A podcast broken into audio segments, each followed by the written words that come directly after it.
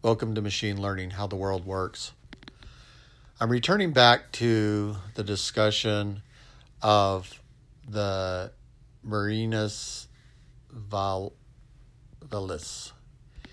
And there's, um, I want to talk about the Mars and also about the formation of the Grand Canyon. There's a serious problem with the idea that the Colorado River created the Grand Canyon. Number one, that the Colorado River flows west from the Rockies and it would encounter a raised plateau known as the Kaibab Warp. So it's also, if you look at the flow of liquids, unless you had a waterfall, and even with a waterfall, it's going to tear up the rock in a circular pattern. It's not going to create a V pattern. So even if there was this huge waterfall from a glacier that was falling down on the rock and cutting the rock, it would cut the rock in a U formation and not a V, as we see in the Grand Canyon. Um, if you look at there are cases where lightning has struck the earth and cracked the earth. It it that is more of the phenomena you would would attribute to the Grand Canyon is some form of high plasma discharge where electricity in the form of lightning uh, or plasma strikes were hitting the earth and cracking it.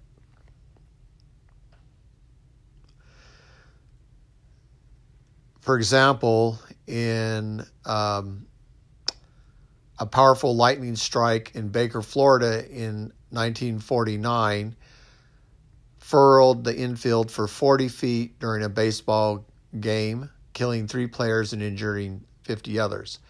And it left this 40 foot long crack. And the insidious path taken by lightning could be seen from a small trench at the bottom of the furrow. And that was taken. That picture was taken in National Geographic 1950, on page uh, um, in 1950. So if you look at the pattern of lightning scar on the Earth, you see similar features of electricity where it spiders out in multiple directions.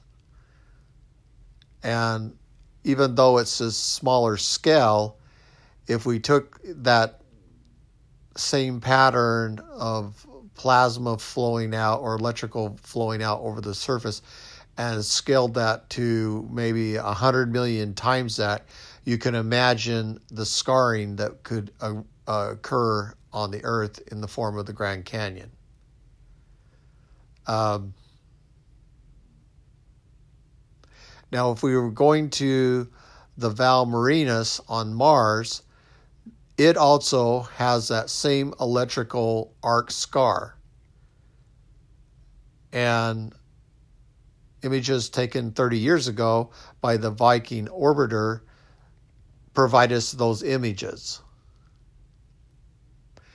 Now, what happens to all the dirt or the earth that is um, is removed by erosion. Well, Mars doesn't have an atmosphere and it doesn't have a liquid flowing surface.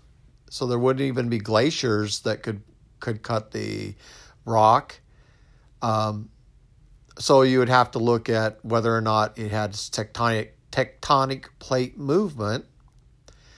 And since you don't have oceans or currents, and the plates are not moving on Mars, uh, causing collisions at the plates or uprisings or shifting or tearing, that is probably unlikely due to be due to uh, tectonic plates. Is it possible that Mars was bled by of several million cubic meters of soil and rock in a single encounter with a planetary body? Absolutely. It is stated that um, Venus drove the spear straight into Mars' belly, where the kilt was girded. The point ran and tore the flesh. Ares roared like a trumpet. Okay, so the Greek gods or the or the Roman gods were planets. And there was a planetary interaction between the planet Venus and Mars and some of the debris as depicted in the Aztec tongue rained down on earth. There were several months where from the ancient sky they could see debris from Mars and it appeared like a giant tongue.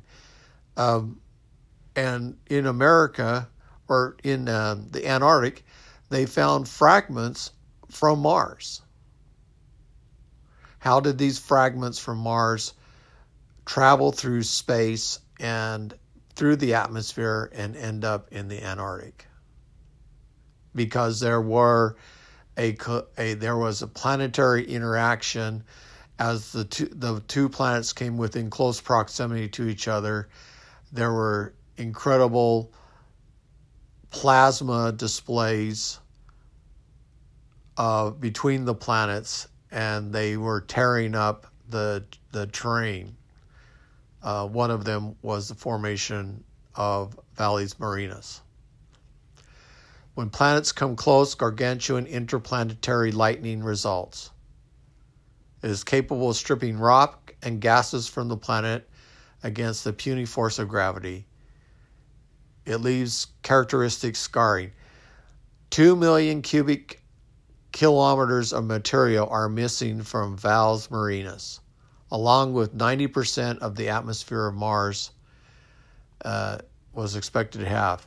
A subsurface arc through electrical coherent stratum can explain the particular morphology of valley marinas.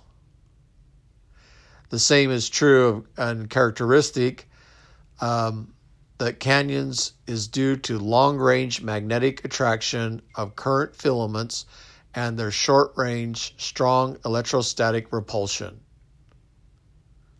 So basically, there's a um, magnetic field that forms around the the electric filaments between the planets, and these creates a strong electrostatic repulsion capable of tearing up the rock. Small parallel rilles compose essentially a chain of craters. Now, it's interesting because the formation is a V cross, and they've usually formed by underground nuclear explosions.